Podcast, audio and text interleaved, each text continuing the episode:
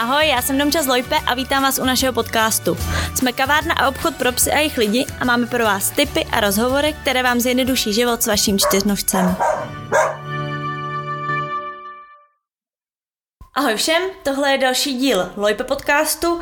Dneska se budeme bavit o tom, co dělat, když pes kulhá. A tak jsem moc ráda, že tu můžu za mikrofonem přivítat eh, Filipa Baraše. Ahoj Filipe, vítej v Lojpe. Uh, Filip je veterinář, působí na AA vet eh, v ambulanci a psí nemocnici nebo zvířecí nemocnici v Praze. Krom toho se svojí ženou byli i na uh, misi na Galapágách tři měsíce, dokonce i v Botsmaně, kde dělali dobrovolné veterináře a celkově má už hromadu let zkušeností a praxe. No hromadu ne, ale pár let jo. Pár let už ano a se zvířaty určitě hodně. A myslím si, že uh, to je snad všechno a můžeme jít na to. A samozřejmě se Filip zaměřuje na ortopedy a právě proto jsme si vybrali společně téma kulhání. Uh, Filipe, co vůbec považujeme za kulhání? Jak ho poznám? Je tam nějaká definice? No a kulhání většina lidí asi pozná, nicméně když bychom to měli definovat, tak uh, jedná se v podstatě o poruchu chůze, jo, ale tam může mít více do podob. Uh, my to z veterinárního hlediska rozlišujeme na ortopedické a neurologické. Uh, to ortopedické je v podstatě takový mechanický poškození, zatímco to neurologické, tam se jedná o poruchu přenosu vzruchu, to znamená informace z centrální nervové soustavy, z mozku a z míchy ke svalům nebo do té končetiny a ty vzruchy říkají ty končetině, jak se má hýbat. Takže, Takže potom ta chyba.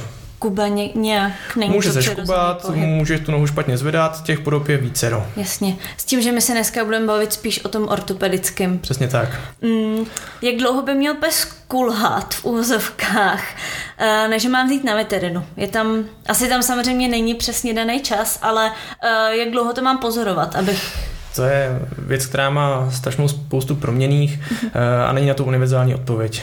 Jo, je to na, zdravém úsudku majitele. Eh, pokud psa srazil auto a kulhá, no tak by bylo fajn to řešit hnedka. Jasně. Eh, I když to třeba to kulhání není tak závažný, jen tak jakoby trošku, ale i protože to může být třeba nějaký městní zranění u toho zvířete a je fajn, aby veterinář se na to zvíře podíval a případně udělal nějaký další diagnostiky, co uzná za vhodné. Jo, vždycky lepší, když se na to zvíře veterinář podívá třeba zbytečně a nic tam nenajde, než aby se zanedbala nějaká závažná věc.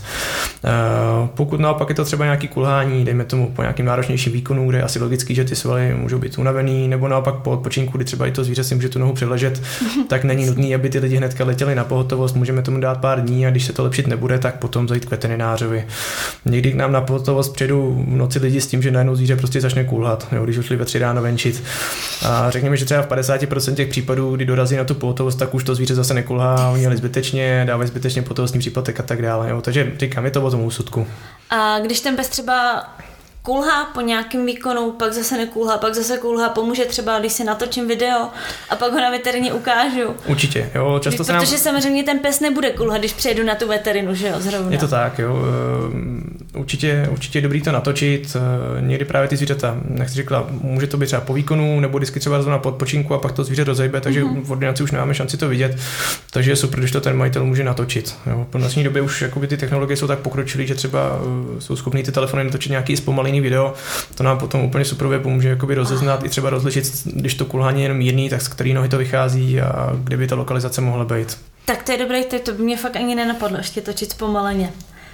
Mm, měli bychom jako první, když ten pes začne kulhat, zkontrolovat třeba drápky a polštářky, jenom jestli to není třeba nějaká tříska, osina, něco Určitě, takového. ono v podstatě majitel by měl zkontrolovat ideálně celou tu končetinu, protože někde jakoby nejenom na té na koncové části, ale na celé té končetině může být nějaká ranka, oděrka, cokoliv, eh, ale je pravda, že jakoby dole na těch poštárcích, drápech a mezi prstí toho majitel vždycky může nejvíc objevit. Jo, může to být třeba zalomený drápky, někdy úplně stržený, že to krvácí, takže je to jasný, ale někdy může být tam nějaký vychýlený, může to být, říkám, nějaký drobný ořeniny, eh, třeba na těch poštářcích, tak tam jakoby to je relativně bolestivý a možná to kulhat hodně, být to třeba zase taková zásadní věc není, nebo nějaký různý řezní rány. Můžou být drobný, anebo můžou být právě velký, který můžou hodně krvácet, ale říkám, tam toho člověk najde nejvíc. Jo.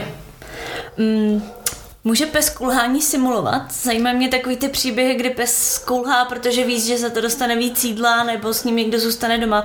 Děje se to? Je pravda, že v poslední době na internetu byly nějaký články o psech, který uh, kulhali a nemohl se přijít na to a pak se zjistil, že vlastně ten pes jenom imituje majitele, který taky kulhal.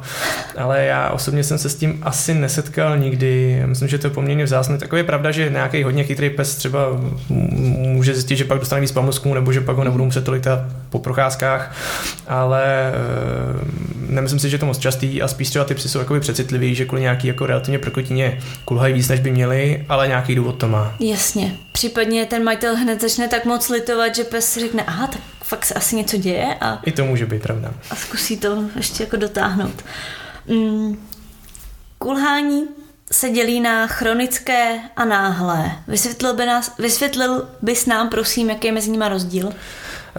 Uh, ono to není tak jednoznačný, nebo takhle akutní, tak to je prostě, že vznikne náhle z ničeho nic, uh, trvá třeba relativně krátce, nebo je jako výrazný, chronický, nějaký, co trvá více jak několik týdnů nebo měsíců. No a pak je tam ta fáze, kdy je takový předat z toho akutního do chronického. Když to akutní se dlouho neřeší, no, tak vznikne automaticky chronický. Že by tam byl rozdíl, aby jsme třeba my vizuálně poznali, jestli to kulhání, když to že vidím, že kulhá, že to je akutní nebo chronický, to v podstatě není. To kulhání vždycky vypadá velmi podobně. Mm-hmm. Jo? Tam říkám, to už by pak aby na těch majitelích, aby nám řekli, jestli kulhá dlouho nebo ne. Jo. Jo, jo. U těch akutních z těch důvodů to bývá nejčastěji nějaký traumatický záležitosti. Když to vezmu u těch závažnějších, tak nějaký zlomeniny, většinou z důvodu třeba nějakých autourazů, pokusání, pádů z výšky a ty zlomeniny většinou vyžadují nějaký, nějakou chirurgickou intervenci. E, za zmínku, když jsme u těch zlomenin, tak stojí i spontánní zlomeniny, no, my říkáme patologické, kdy ta kost je oslabená třeba nějakým nádorem nebo vývojovou abnormalitou a to zvíře si tu nohu zlomí třeba i při normální chůzi. Jo? Ale už tam nějaký prostě ta kost byla oslabená, proto se ta noha zlomí. Jo. Ehm, takže to jsou fraktury, pak jsou různé poruchy kloubů, vazů, od nějakých zase vykloubení, kdy je potřeba, aby to cvičení někde spadlo nebo, nebo srazilo auto. Ehm, v praxi nejčastěji zbývá vykloubená kyčela, může se to stát v podstatě u všech kloubů. Ehm, v tom lepším případě je to třeba jenom vymknutí, kdy ten kloub jakoby na chvilku vypadne z, toho, eh, z té kloubní jamky, ale se zapadne zpátky a třeba tam stačí jenom nějaký klidový režim, aby se to vyřešilo. A speciální kategorii u těch klubů pak je ruptura skříženého vazu, vazu v koleni, Což je takový... To znám i od lidí, takže to známe od lidí. Je to, na to úplně, taky trpí. Je to úplně ten samý vás, co mají lidi e, a psi na to třeba, třeba trpí taky e, a může k tomu dojít v podstatě u jakýhokoliv psa, jakékoliv velikostní kategorie i v podstatě jakýhokoliv věku, byť ty starší zvířata tady převládají a paradoxně to nemusí být ani při nějakém sportovním výkonu, může se to stát při obyčejném venčení, stačí prostě nějaký nešťastný neopatrný pohyb a ten vás se může, může přetrhnout. A drtivý většině potřeba potřeba tohle řešit chirurgicky, eh, málo kdy se to řeší jenom pomocí nějakých léků a to z toho důvodu, že ten skřížený vás zajišťuje stabilitu celého toho kolene a pokud to koleno stabilní není, tak tam vzniká velmi rapidně artróza. To znamená, my vždycky, když přijde pacient s přetrženými skříženými vazama, eh, ono u lidí totiž se to někdy chirurgicky neřeší, ale u těch zvířat drtí většině ano, eh, tak tam je potřeba to prostě zoperovat. Takže těch příčin je uh, relativně hodně, toho kulhání. U těch, akutní, teda, u těch akutních, jo. A pak, když teda vynecháme teda vloženě ty klouby kosti, může to být nějaký jako tkáňový trauma, pohmoždění, pokusání od jiného psa, může to být i nějaká prkotina, jako že to zvíře třeba píchne prostě vosa do poštářku. Uh, ono pak se na to blbě přichází, když ta končetina třeba není otekla, ale ono to prostě počase zase přejde samo, když na nic nepřijdeme. Jasně. No. A pak ještě u těch akutních můžou to být třeba nějaký záněty kloubů uh, z důvodu třeba nějakých infekcí, jako je borelioza anaplasmoza, nemoci přenášený klišťaty, eh, anebo jenom jakoby imunitní zánět kloubů, kdy ten vlastní imunitní systém toho zvířete najednou zautočí na svoje vlastní klouby. Ono se neví, proč to přesně vzniká, ale eh, dá se to diagnostikovat a dá se to léčit. Mm-hmm. Může být příčinou třeba i špatný vybavení. Tím mám na mysli třeba postroj, který psovi nebude sedět, bude ho někde dřít, a pes se na základě toho bude tak různě kroutit, kulhat, nebude v komfortu. Eh, může to být příčina eh, asi stejně jako když člověk prostě si koupí špatný boty a špatně mu se děje, bolí ho z toho, ať už třeba kotník, nebo je to pak jde třeba nahoru do, do kyče, ale do zata, je to jenom kvůli těm botám. Takže ano, uh, u nevodního postroje můžou být, může to být příčina kulhání.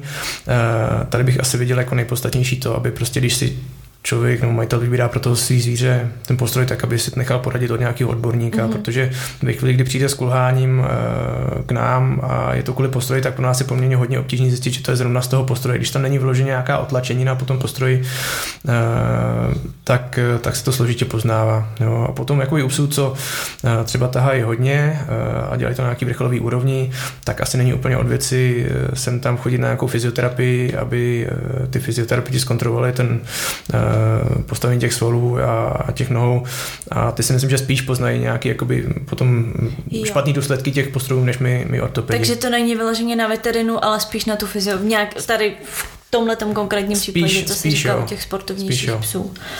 Mm, já jsem vlastně jenom ještě chtěla dodat, že na rozdíl od lidí, kdy nás tlačí bota, tak prostě si ji příště nevezmem a protože si to nebudeme dělat, tak pes nám to třeba často ani neřekne. Přesně tak. A nemusíme to vědět, že to je z toho postroje a už se nám to ani nespojí zase zpátky, že koulhá, protože jsme před pár měsícema pořídili nový postroj. Přesně tak. Mm, častou takovou diagnózou pejskařskou, ne pejskařskou, ale u psů, ale mezi pejskařema rozšířenou je dysplazie loketního kloubu. Pověděl bys nám něco o ní? Co to je? Jak vzniká? V podstatě je to výbojová abnormalita. Dneska už se tak nějak všeobecně předpokládá, že to je prostě geneticky daný. Eh, eh, je to trošku složitější problém, protože je to komplex několika problémů, které v tom lochti se můžou vyskytnout. Ono to má v podstatě čtyři složky, když to vezmu odborně, tak je to eh, fragmentovaný proces coronoideus, přiosifikovaný proces sauconeus, osteochondroza toho kloubu a, a inkongruence, inkongruence kloubu, to znamená, že v sobě špatně sedí ty kosti. To je odborně mm-hmm. řečeno. Když to vezmu laicky, tak prostě ty kosti nejsou vyvinutý tak přesně, aby na sebe dobře seděly, nebo se špatně vyžibuje chroupavka buňka nebo kosti toho klubu a, a vznikají tam různé úlomky, které v, tu, v tom klubu potom dráždí. Jo, no. takže to najednou není jako pucle, který do sebe zapadá, ale něco se tam vlastně dře. Přesně tak, přesně tak. Jo, jo. Ono to má dvě fáze projevu. Jedna se nám projeví už mládí, eh, kdy při tom vývoji už toto zvíře začne bolet. Eh, nemusí to být nějaký výrazný kulhání. To zvíře může třeba po nějaký zátěži občas pokulhávat na tu nohu a i z toho důvodu je dobrý, že když mladý zvíře, třeba 4 měsíční, 5 měsíční, až 8 měsíční, eh, začne kulhat, tak vždycky je fajn to spíš řešit, aby se na tyhle ty vývojové abnormality přišlo, protože ono to kulhání potom přijde, eh, nějakou dobu je to dobrý a pak, když to zvíře stárne, tak se tam začne tvořit artroza a s tou už nic potom my neuděláme. Mm-hmm. To je ta druhá fáze projevu, kdy to zvíře začne kulhat, když je starý. A tam už jakoby to nějak řešit eh, chirurgicky je hodně velký problém. Tam spíš se pak dávají vyloženě léky proti bolesti nebo, eh, nebo nějaký kontroprotektiva, ale není to už jednoznačný řešení. Každopádně jediný způsob, jak tomu tomu prostě předejít, je testování chovů a vybírání si zvířat. Když si vybíráme špatně, tak prostě, štěně, tak z nějakého chovu, který tohleto pravidelně testuje. Oni už ty chovní stanice to dneska prostě vyžadují. Jasně. E, s tím souvisí i dysplazie kyčelního klubu. To je, mi přijde, možná se o ní mluví mezi právě takhle u chovu, u vybírání štěňat ještě víc. Je to tak, on je to v podstatě, skoro bych řekl možná spolu s tím uh, přetrženým skříženým vazem asi nejčastější problém, co my vydáme v ordinaci. Uh, tam je ten princip trošku jednodušší, protože uh, tam není tolik těch problémů, má to v podstatě jenom jednu složku a to, uh, že kloubní hlavice uh, stehní kosti špatně sedí v té kloubní jamce. Tomu mm-hmm. říkáme takzvaně laxita uh, a jde o to, že prostě tam ten kloub jakoby rachtá v, tom, uh, v té kloubní uh, jamce. Jo? A tím, jak tam rachtá, tak tam vzniká artróza. Zase se to může projevit už v tom mládí, při tom vývoji, že to může bolet, ale většinou se to přijde, až když to zvíře stárne a začne se tam tvořit artróza. Zase v této fázi už se s tím velmi špatně něco dělá. Ono, i když na to přijdeme jakoby u mladého štěněte, tak jsou nějaký typy chirurgických zákroků, které tomu můžou trošku pomoci, ale ta artróza se tam prostě vždycky stane. Jo. Jo, jediný způsob, jak to potom vyřešit natrvalo, je případně náhrada toho kloubu, udělat tam úplně jakoby eh, náhradní kloub. Taky se to u těch zvířat už dneska dělá.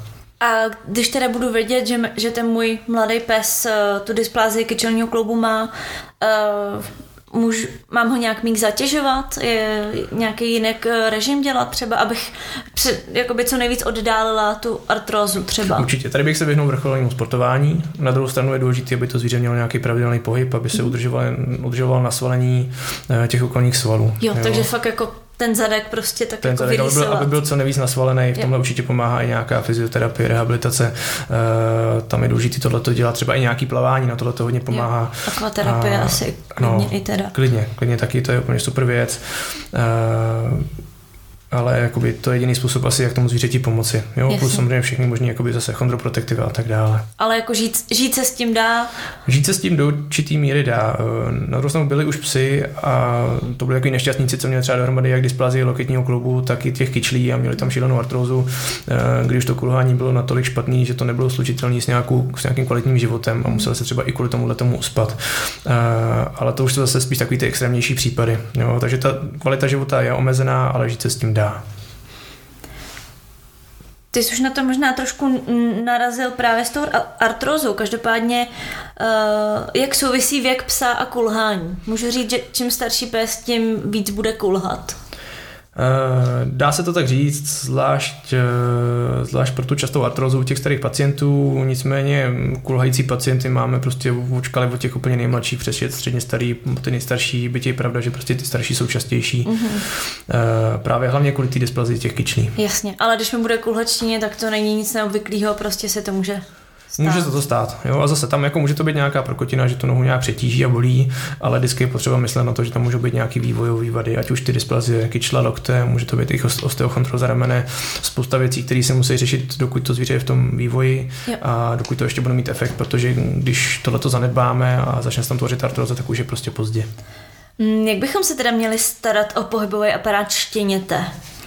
Když ještě není tak jako dovyvinutý, co, co, je, co my můžeme preventivně dělat pro to, abychom třeba tady těm všem problémům předešli v dospělosti? Eh, Když to vezmu úplně od začátku, tak nejdůležitější je vybrat si správný štěně. Jakmile máme štěně, který má už nějaký genetický základ dysplazím, tak uh, už je v podstatě pozdě nebo pozdě. Už tam je prostě náběh na to, aby se tam něco tvořilo a my to pak můžeme nějak ovlivňovat, ale nikdy se toho úplně nezbavíme. Uh, jinak, když to štěně roste, tak základem úplně tím asi největším je vyvážená strava toho štěněte.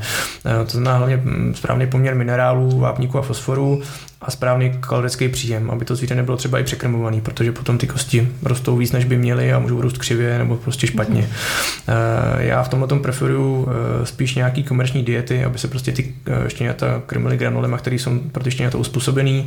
Byť trendem teďka poslední době jsou různý vařený stravy, barfování.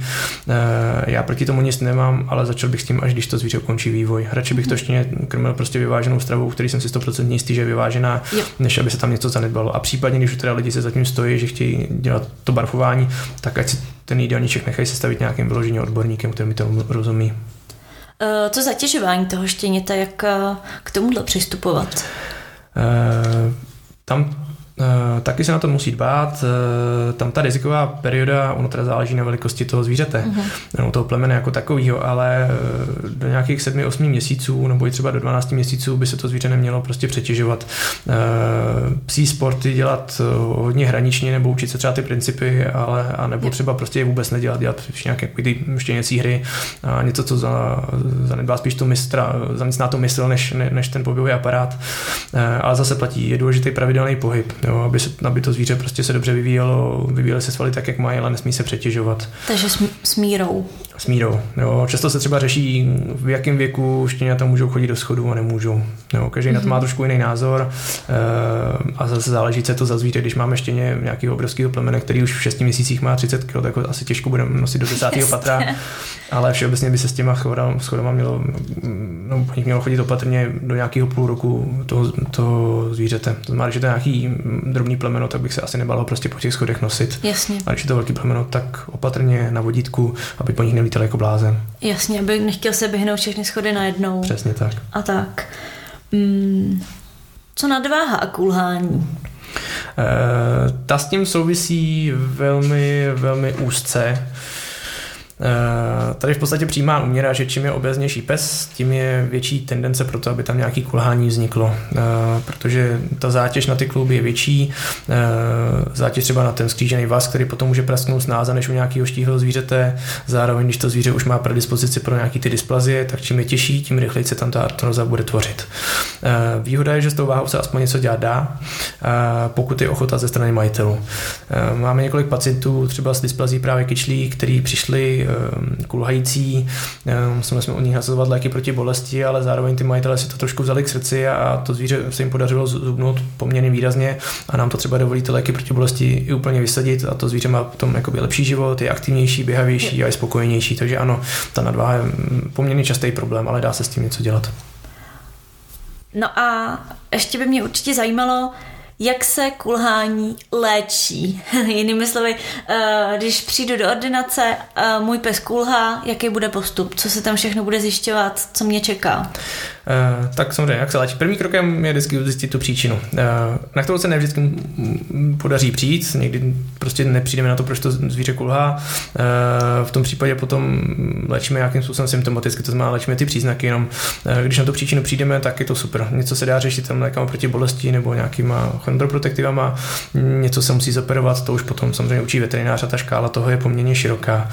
Eh, když na to kulhání úplně nepřijdeme a není to třeba nějaký jakoby závažný kulhání, eh, tak samozřejmě záleží, jak moc to zvíře kulhá. Někdy mu dáme léky proti bolesti, někdy ne. Někdy stačí třeba nějaký klidový režim. Dva, tři týdny toho, aby to zvíře, aby to zvíře mělo klid a uvidíme, jak se to bude vyvíjet. Někdy to úplně vyšumí a nemusíme to řešit. Eh, někdy naopak se to kulhání vrací třeba, když se to zvíře, zvíře vrátí do, do zátěže že někdy to vůbec ne, ne, neodezní, tak potom plánujeme nějaký diagnostiky, například třeba rentgeny v sedaci a tak dále. Je to individuální. Ty jsi zmínil klidový režim. Mě by zajímalo, eh, jak správný klidový režim vypadá, protože každý pejskař si to převezeme trošku po svém a pro někoho je klidový režim prostě, že pes má jenom jednu procházku denně teda. A pro někoho je klidový režim to, že teda bude aspoň něco dělat doma ten pes, tak jak to je správně? Um, určitě bych omezil nějaký sporty toho zvířete a to v podstatě kompletně, um, ale třeba i pozor na nějaký hraní, aportování a tak dále. Um, někdy třeba mi přijdou pacienti na kontrolu po týdnu s tím, že měl mít klidový režim a lidi si pochválili, že to zvíře už zase hezky nosí klacky, tak tam evidentně nastala nějaká chyba. Jo, to zvíře by mělo být, když se chodí ven, neříkám, že na, na procházky nemůže, klidně může i vícekrát za den, ale ty procházky musí být na vodítku, musí být v pomalém tempu. Uh, často taky lidi říkají, že na procházky vlastně nechodí, že to je super, že mají zvíře na zahradě, takže klidový režim řešit nemusí. Že ten pes tam pak běhá jako blázen okolo plotu, čeká mhm. na ostatní psy a za klidový režim se to určitě označit nedá. Takže procházky ano, častější, ale krátké. Eh, zase jsme zpátky u těch schodů, takže malý psy bych po těch schodech nosil, u těch velkých na vodítku, pomaličku, eh, aby z nich nelítali jako blázni. Eh, problém je to třeba někdy v bytech, kdy lidi mají doma nějaký kluský hm, plovoučky no. a to zvíře jakoby po nich taky lítá, že jo, klouže mu to, takže pak třeba někdy se vyplatí to zvíře nechat třeba i v nějaké místnosti, kde máte zrovna koberec, právě proto, aby ty klouby si tím letím nezatěžovaly. Jo, pozor na skákání z gauče na gauč, z postele na postel. Uh, u těch byťáků je tohle poměrně častý. Jasně, takže prostě fakt jako hlídat. V podstatě jo. A ten pohyb tak jako obecně omezit. Přesně tak. Mm, při tom klidovém režimu, co třeba nějaký čuchání hlavolami, je to v pohodě? To je naopak spíš žádoucí, protože to zvíře jsme schopni unavit právě těmhle těma spíš myšlenkovými pochodama, takže tohle je úplně super, když to zvíře má nějaký hlavolam, nebo se s ním dělá právě nějaký nosework, takovýhle věci, tak eh, je to velmi žádoucí. Mm. Dá se říct, eh, že existuje nějaká prevence kulhání, nebo jaká je ta správná prevence pro ten pohybový aparát celkově? Co bys doporučil za kroky, nebo dodržovat, nebo nevím, nevím, jak to říct vlastně. Prevence kulhání. Uh tak tam spíš asi dávat pozor, aby to zvíře, aby se tomu zvířeti nestalo nějaký trauma nebo tak něco. Eh, to je celkem asi logický. Eh, druhá věc, eh, a to se řeší u těch psích sportů, jestli ty zvířata třeba před nějakým výkonem dělat nějaký masáže těch svalů, zahřívat, mm-hmm. protahovat. Tady zase na to každý má asi trošku jiný názor. Já si myslím, že minimálně je fajn, aby to zvíře, když s ním přejdeme na závod, tak ho hnedka ho nezapřáhli a nešli s ním běžet sprint. Je důležité to zvíře pořádně zahrát, aby se prostě proběhlo. Jestli ty svaly protahovat nebo ne, je otázka, ono v přírodě to zvíře taky asi si ty svaly vyložení neprotahuje předtím, než začne lovit, uh, ale jakoby špatně to určitě není. No, takže maximálně nebo minimálně může mít naproti tomu, že je menší riziko toho, že se to zvíře nějakým způsobem zraní. Ale asi to protahování je možná fajn se nějak naučit. Eh, Musí se to dělat Abychom správně. toho psovi, psovi nějak neublížili. Přesně prostě tak, nějak si přesně tak. ty hmaty si tak jako os, osvojit, ne, než se do toho pustíme. Mm, co nějaká klubní výživa? Eh, klubní výživa. Eh, někteří lidi dávají preventivně u zvířat už od mládí. Eh, já si myslím, že pokud to zvíře nemá nějakou predispozici, to znamená, víme, že u něj nemá žádnou dysplazi nebo tak něco, tak si myslím, že to nezbytně nutný není. Zase, když tu klubní výživu dáváme, tak tím určitě nic neskazíme, ale já to většinou jakoby lidem asi nedoporučuji, aby dávali hnedka jako jen tak, spíš až to zvíře opravdu má nějaký problém. To znamená, ty pacienti, co už jsou starší, může se u nich tvořit artroza. Těch přípravků je celá velká škála, Jasně. on člověk se v tom složitě vyznává, i my veterináři už se v tom někdy složitě vyznáváme, protože je pořád něco nového na trhu, eh, ale říkám, u těch starších pacientů, tak tam to smysl má, u těch mladých, kteří jsou zdraví, bych to nezbytně nutně nedával. Takže štění, štěnitě nebo i mladému psovi vlastně nemusím. Nemyslím si, že to je nutné. Tam prostě říkám zase zpátky k tomu, že alfa omega je to, aby to zvíře uh, nemělo žádný ty dysplazie a aby spíš se omezovalo nějaký to vrcholové sportování. A pokud s tím jsem teda ale za předpoklad, že s ním nějak sportuju, tak asi tu výživu radši dodávat. Jo, tam to určitě. Samozřejmě nějak víc vrcholově, nemyslím tím, že si půjdeme jednou za 14 dní zaběhat do lesa, to je taková příjemná aktivita, to není vrcholový sport. Ne, ne. Mm, pomůže i jako prevence třeba fyzioterapie, balanční cvičení, na, co se týče kloubů a Pomůže tak. zase u vrcholových sportovců, je to vyloženě jakoby doporučitelný, aby jsem tam se nějaká ta fyzioterapie dělala. Uh, u starších pacientů taky. Pokud máme psa, který nedělá žádný vrcholový sport a sem tam se s ním jdeme zaběhat, tak si myslím zase asi nezbytně nutný to není, byť to není vyloženě špatně, když je jednou za dva roky nechá nebo zajde na fyzioterapii, Jasně. tak to určitě není špatného, ale nemyslím si, že jako když na tu fyzioterapii, ty, na tu fyzioterapii majitel nezajde, takže to zvíře tím bude nějak trpět. Mm-hmm. OK, to byla prevence a ještě jsem se ale chtěla zeptat na to, když už ten pes tu artrozu má, když už jsme ve stádiu, že už eh, no, že už jí má, uh, jak se tohleto léčí, nebo jak se tomu psovi ulevuje, co, co s ním máme dělat? Uh, tak říkám, těch pacientů je hodně, uh, ale díky tomu, že jich je hodně, tak i ty možnosti toho, jak to řešit, je jich relativně hodně a pořád přibývají, protože uh, veterináři, no, potažmo věci se na tom snaží pracovat a zajišťovat pořád nějaký nový způsob, jak těm zvířatům ulevit. Takovým asi prvním krokem, a my už jsme to zmiňovali, je management hmotnosti toho pacienta. Pokud to zvíře je obezní, tak eh, úplně největší efekt bude mít, když se nám podaří eh, mu tu váhu trošičku srazit. Ideálně třeba to řešit, nebo to zvíře držet i nějaký trošku nižší, než je taková průměr, průměrná hmotnost. To by byly prostě štíhlý. Mm-hmm. Jo? A spolu s tou hmotností taky držet nějaký rozumný režim toho pohybu. To znamená vlastně zvířetem nechodit na nějaký tury, eh, nepřetěžovat ho, asi nedělat nějaký aportování a ani ty psí sporty bych úplně moc nedělal dál, ale zároveň, aby ten pohyb byl pravidelný, to znamená ty procházky několikrát denně, ale ne prostě příliš dlouhý. Jo, zase to, ať to zvíře má trošku radost ze života, nemůžeme držet poslední dva roky života v klidovém režimu, Jasně. to si myslím, že taky správně není, takže tak nějak s rozumem. Pomůže třeba jenom mě napadá ty kluby nějak eh, dát, dát nějaký obleček, když jdu v zimě s tím psem, jdu s ním pomalu, tak třeba nějak eh, to trošku ještě jakoby dát do tepla ty klouby nebo ne? Eh, asi to není špatně, když ta procházka má být nějaká delší a venku je zima, tak když se dá obleček, tak ano, tohle to pomoct může. Minimálně jakoby pro komfort toho zvířete to bude lepší. Eh, když se nám nepodaří to zvíře dostat do nějakého mm, stabilního stavu jenom pomocí třeba managementu té hmotnosti, tak potom přichází na řadu eh, léky proti bolesti. Eh, tam zase škála těch léků je relativně, relativně velká.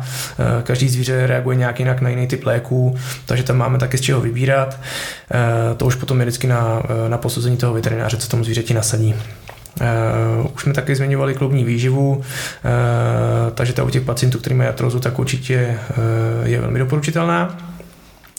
A pak jsou takový ty novější uh, typy preparátů, co pro ty zvířata můžeme, uh, co na ty zvířata můžeme používat. Uh, dávají si různé injekce, například kyseliny hyaluronový, no to se musí mm-hmm. chodit na intravenózní injekce, tak tam ty tam je ten efekt vidět poměrně, poměrně dobře, nicméně ty zvířata musí chodit prostě na pravidelní injekce, no, třeba každý týden po dobu nějakých dvou měsíců. Jo, nějaká jako chvilku, kůra to je. Nějaká taková kůra, která se pak po nějaký době zase, zase opakuje, ale to funguje docela dobře. E, tam je ten princip takový, že se nám zahušťuje klubní tekutina, takže ty kluby v podstatě líp kloužou, mm-hmm. tolik to tam nedrhne, když je tam ta artroza. To je jedna věc. A teďka úplně takový ty nejnovější preparáty, kdy se používají speciální protilátky proti uh, látkám, které v tom klubu přinášejí uh, pocit té bolesti v podstatě. To už je taková hodně speciální věc, ale taky to má poměrně slibný teďka výsledky a ty efekty tam jsou u těch zvířat, takže taky je to jedna z možností. Ono potom už samozřejmě roste, rostou ty náklady na tu péči o to zvíře, ale, ale pomůže mu to. Jo, a určitě neposlední řadě e, nějaká ta rehabilitace, fyzioterapie, držet to zvíře osvalený, e, tak aby, tak aby ta zátěž na ty klouby byla co nejmenší a víc toho přecházelo právě na ty svaly. V nejhorším případě pak, pokud teda ta možnost u toho kloubu je, tak udělat nějakou náhradu toho kloubu, to už jsou ty terminální stádia. U kyčlí to třeba jde, u těch loktů to je tak složitý kloub, že tam mm, zatím není asi žádný efektivní řešení, jak tohle to udělat. Já si myslím, že už jsme, že už o kulhání víme všechno. Nebo aspoň... Eh, všechno ne, ani já nevím všechno o kulhání. ne, tak víme aspoň ten základ, víme, co případně dělat, na to si dát pozor a jaká by měla být třeba prevence. Takže Filip, já ti moc děkuju. Děkuji za pozvání. A s váma ostatníma se loučíme a mějte se hezky, ahoj. Ahoj. Děkujeme za poslechnutí a jestli jsme se vám líbili, tak nás nezapomeňte sledovat i na sociálních sítích nebo navštivte náš web lojpe.cz, kde najdete e-shop a spoustu informací a tipů, aby byl váš život se psem ještě lepší.